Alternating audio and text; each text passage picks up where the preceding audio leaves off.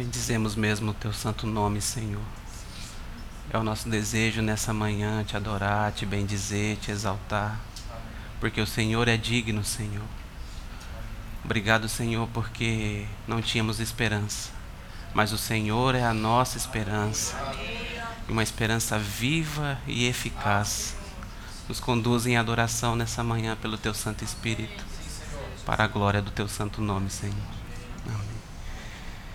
Irmãos, no domingo passado, no compartilhar da manhã, na mesa do Senhor, nosso irmão Ricardo Oliveira trouxe uma meditação muito preciosa acerca do nome de Jesus.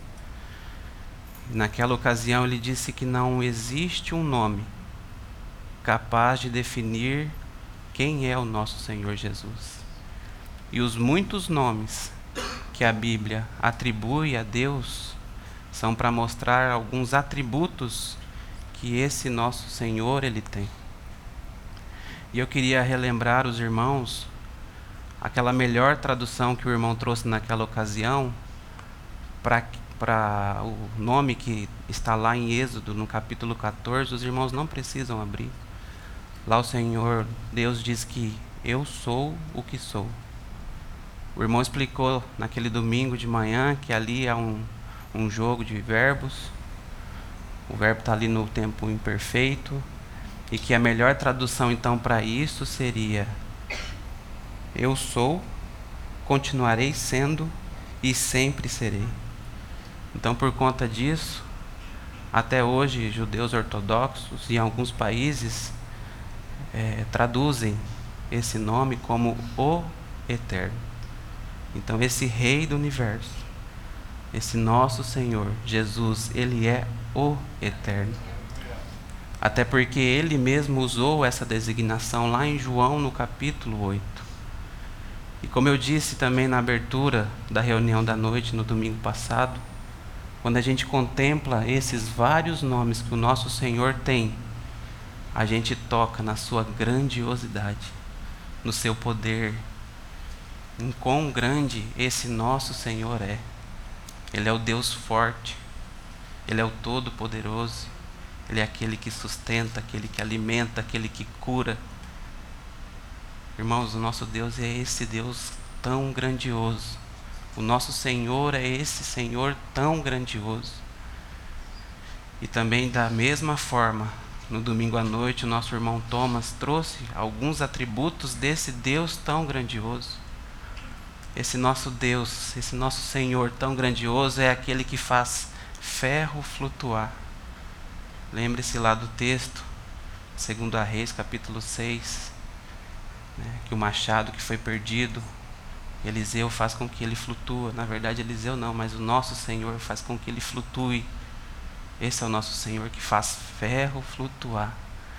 Esse é o nosso Senhor que fez que acontecesse tantas coisas na vida de José e ele foi vendido como escravo para o Egito e acabou se tornando governador do Egito. O nosso Senhor, tão grandioso, é aquele que muda, que faz com que imperadores promovam decretos para que a sua palavra se cumpra. Os irmãos que estavam aqui lembram bem que o irmão trouxe todas essas realidades acerca do nosso Senhor. E a gente poderia acrescentar ainda mais. Ele é o Criador de todas as coisas. Ele é o sustentador desse universo pelo poder da Sua palavra. Ele disse: haja luz e houve luz. Ele, ele criou os grandes luminares. Uma vez escutando um irmão falando a respeito disso, nós estamos num lugar correto no sistema solar, um pouquinho mais, um pouquinho menos, não existiria vida aqui nesse planeta. O nosso Senhor é esse Senhor de detalhes, Ele é grandioso, Ele sabe quantas estrelas existem, chama elas pelo nome, Ele conta fios de cabelo da nossa cabeça. Esse é o nosso Senhor grandioso, maravilhoso. Poderíamos aqui acrescentar ainda muitas outras situações, como por exemplo a abertura do Mar Vermelho. Que fenômeno é esse? O seu povo passa a seco pelo meio do mar enquanto que os egípcios são submersos, não conseguem passar. Esse é o nosso Senhor grandioso. Poderíamos colocar outros exemplos, mas eu creio que esses já são suficientes para nós entendermos diante de quem nós estamos nesta manhã. Para nós entendermos quem é o alvo da nossa adoração, é esse Senhor grandioso, é esse Senhor maravilhoso. Mas como é bom saber também que esse Senhor maravilhoso, sendo em forma de Deus, não teve por usurpação o ser igual a Deus, mas esvaziou-se a si mesmo, tomando a forma de servo, fazendo-se semelhante aos homens, e achado na forma de homem, humilhou-se a si mesmo, sendo obediente até a morte e morte de cruz. Nosso Senhor deixou o seu trono de glória, se fez homem, se humilhou e veio até essa terra. E aqui nessa terra ele deu exemplos de humildade que nós podemos trazer da palavra, mas um que me chama muita atenção, que eu queria que os irmãos abrissem a palavra lá, é João capítulo 13.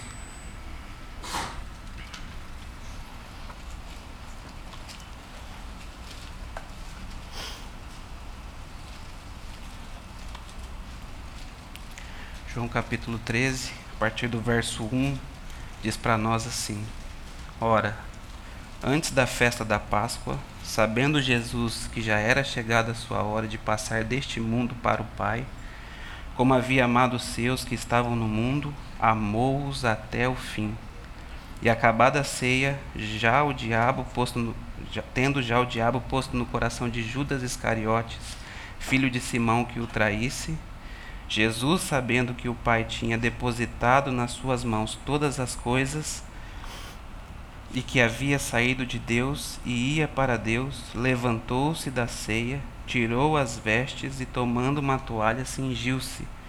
Depois deitou água numa bacia e começou a lavar os pés aos discípulos e a enxugar-los com a toalha com que estava cingido. Então, esse para mim é um dos exemplos que o Senhor nos dá de humildade.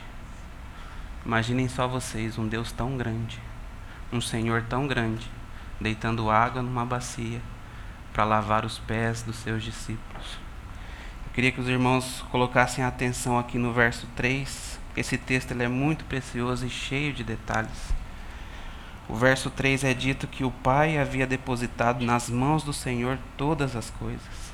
Ou seja, tudo estava sob o controle do nosso Senhor.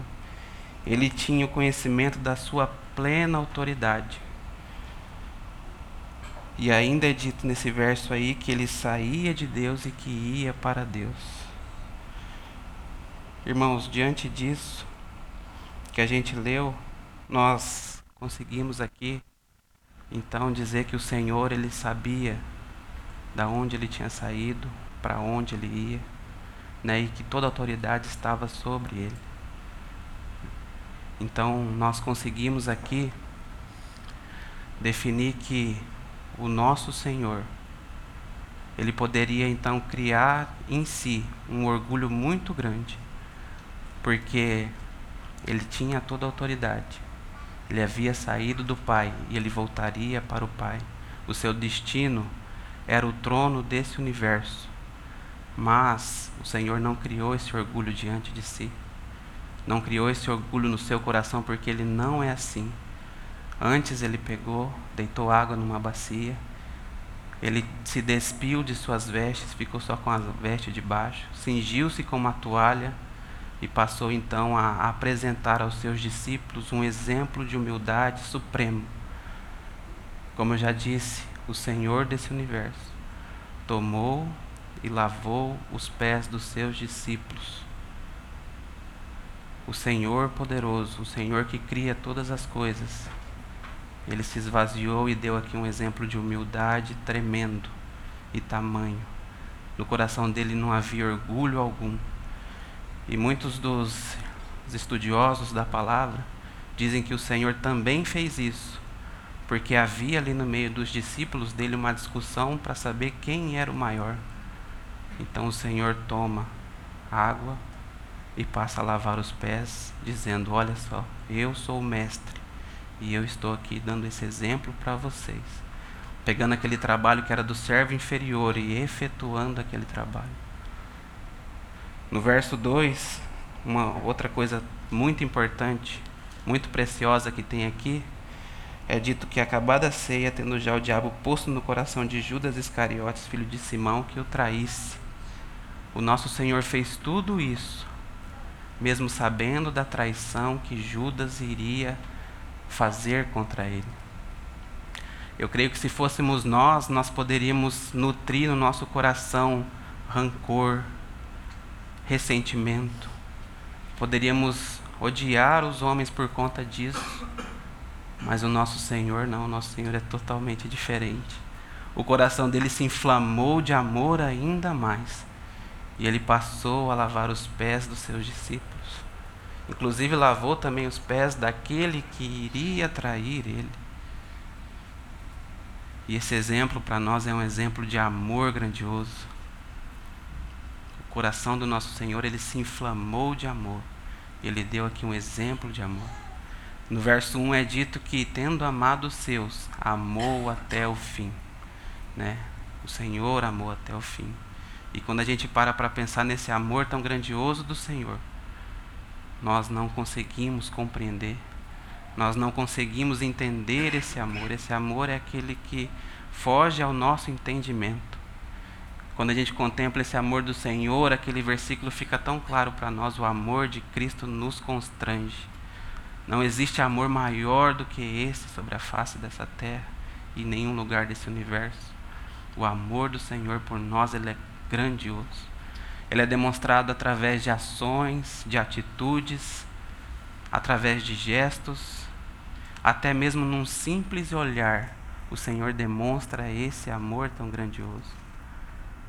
No começo, nosso irmão Thomas orando, falou, orou sobre esse olhar de amor. E eu queria com os irmãos contemplar três passagens aonde a gente vê claramente o amor do Senhor demonstrado em um simples olhar. A primeira passagem está lá em Lucas, capítulo 22.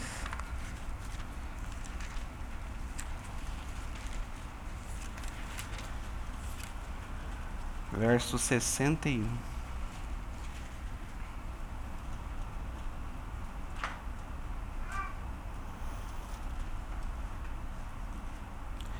E virando-se o Senhor, olhou para Pedro, e Pedro lembrou-se da palavra do Senhor, como lhe havia dito: Antes que o galo cante, hoje me negará três vezes. Essa é a primeira passagem. E para a gente entender todo o contexto aqui, a gente precisa nos lembrar do diálogo que o Senhor teve anteriormente com Pedro e os seus discípulos, que foi quando o Senhor disse que todos iriam abandonar a ele. Pedro logo se levanta e diz que não. Ele diz assim: Olha, mesmo que todos te abandonem, eu não vou te abandonar. Aí o Senhor insiste com Pedro, ele fala assim: Pedro, antes que o galo cante, três vezes me negarás. E Pedro, não, de forma nenhuma, Senhor. Se for necessário morrer contigo, eu vou morrer, mas eu não vou te negar. E a gente sabe o desenrolar da história.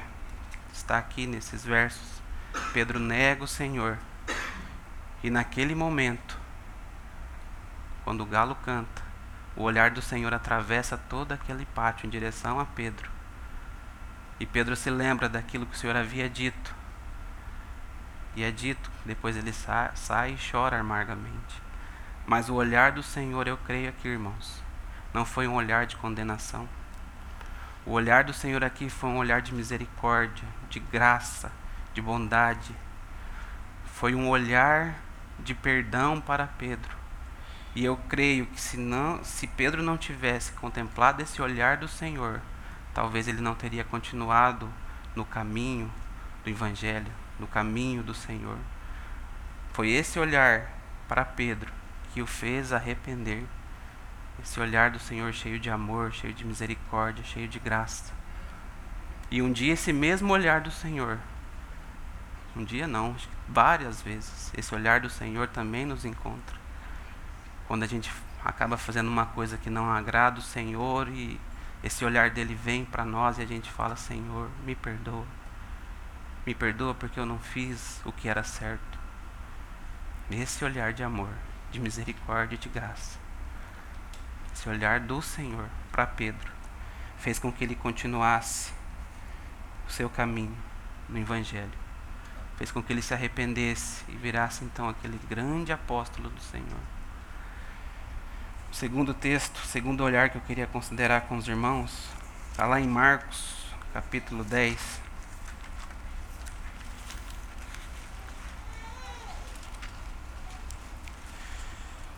Verso 21.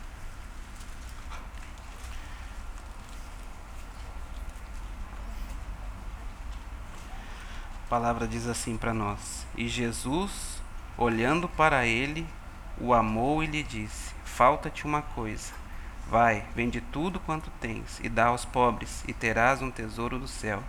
E vem, toma a cruz e segue-me. Esse relato aqui ele está contido nos três evangelhos: Marcos, Mateus, Lucas.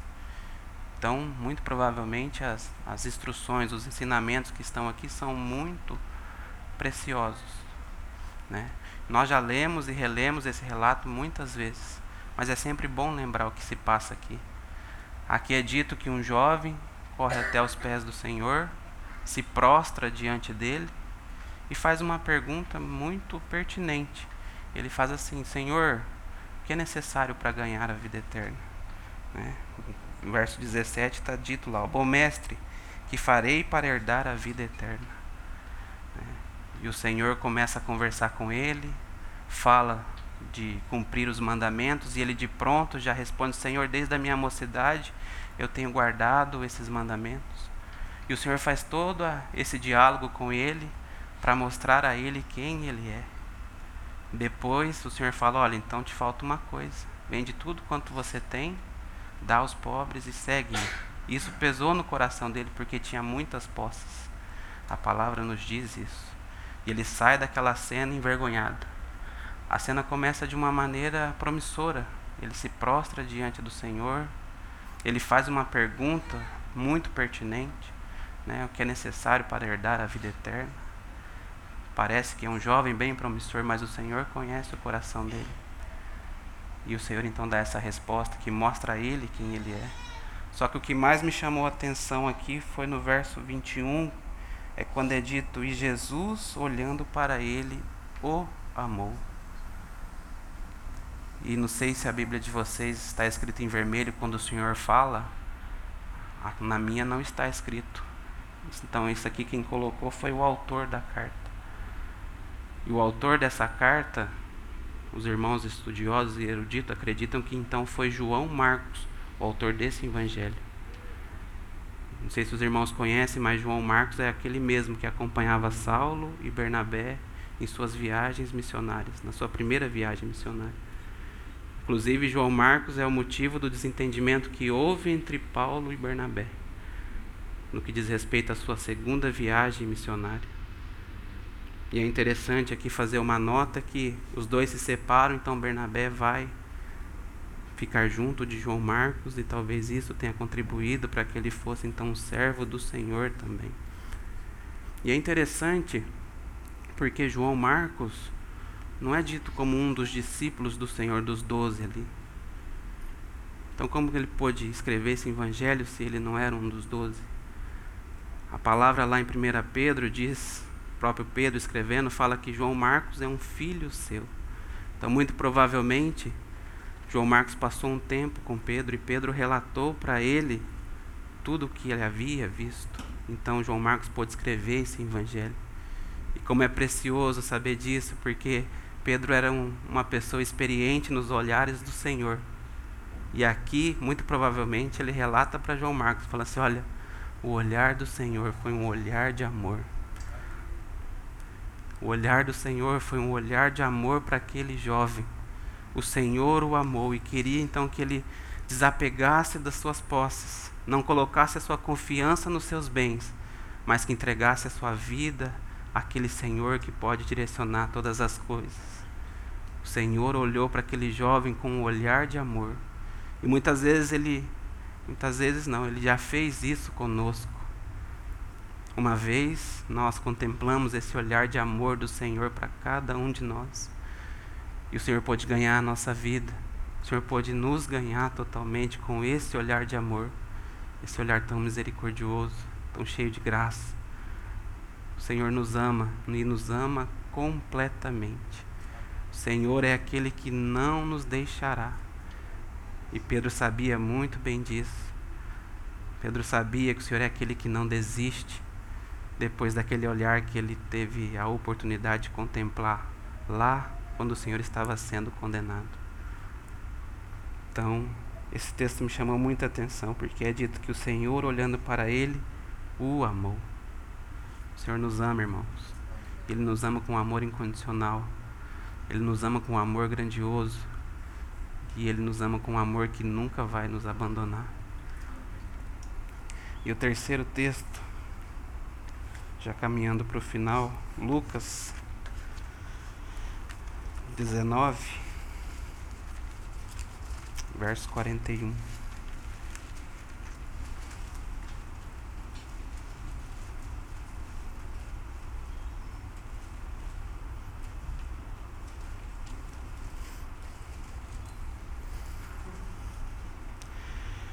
A palavra diz assim para nós: E quando ia chegando, vendo a cidade, aqui que fala de Jerusalém, chorou sobre ela. 42 diz assim: Dizendo: Ah, se tu conhecesses também, ao menos neste dia, neste teu dia, o que a tua paz pertence, mas agora isto está encoberto aos teus olhos. Aqui o Senhor está no, em cima de um monte, ele tem uma vista privilegiada da cidade de Jerusalém. E ele olha para aquela cidade e as lágrimas ele não pôde conter, porque ele sabia que muito em breve aquela cidade seria destruída totalmente, como assim foi no ano 70 depois de Cristo, por conta dos seus caminhos, por conta daquilo que ela estava trilhando. E o Senhor então chorou sobre aquela cidade, porque ele ama a cada um. Ele ama ele não ama o pecado, mas ele ama o pecador. E ele sabe que aquele sofrimento era desnecessário, que aquela dor seria desnecessária se tão somente aquele povo soubesse quem ele era.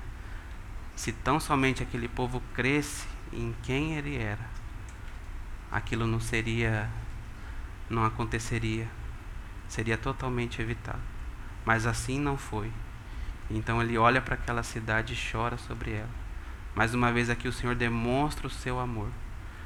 Demonstra o quanto ele ama a cada um de nós. O quanto ele ama o mundo de maneira geral. E quando eu falo o mundo, eu falo as pessoas desse mundo. O Senhor ele ama incondicionalmente. E o seu amor, muitas vezes, como nós podemos aqui notar, foi expresso em um simples olhar. Né? Imaginem só vocês o que é um olhar de amor. Muitas vezes a gente conhece uma pessoa tão bem que só de um olhar a gente já sabe o que ela está querendo dizer. Né? E o nosso Senhor é esse que nos ama incondicionalmente. Imagina esses olhares. Imagina você poder contemplar esses olhares. Esse olhar de amor do Senhor. E um dia nós podemos contemplar e isso nos ganhou de uma maneira grandiosa. Então esse Senhor que é tão grande, esse que é o rei do universo, ele se esvaziou, veio até essa terra. Fez uma obra grandiosa por nós e nos amou, nos amou incondicionalmente, nos amou grandemente e nos ama e nos amará pela eternidade. Que o olhar do Senhor realmente possa nos capturar nessa manhã e nós possamos adorá-lo bendizê-lo e exaltá-lo, porque ele é digno. Ele é digno de toda adoração, de toda honra, de todo louvor. Amém? Senhor, nós bendizemos o teu santo nome, Senhor. Somos tão gratos a ti mesmo, porque um dia esse olhar penetrou no nosso íntimo, Senhor, e nos ganhou totalmente. Esse olhar de amor, Senhor, que nessa manhã nós possamos adorá-lo, nós possamos contemplar esse, esse olhar, Senhor, e possamos realmente te reverenciar, te adorar como a ti é devido. Glórias e honras, Senhor, a ti pertence. Amém, Senhor.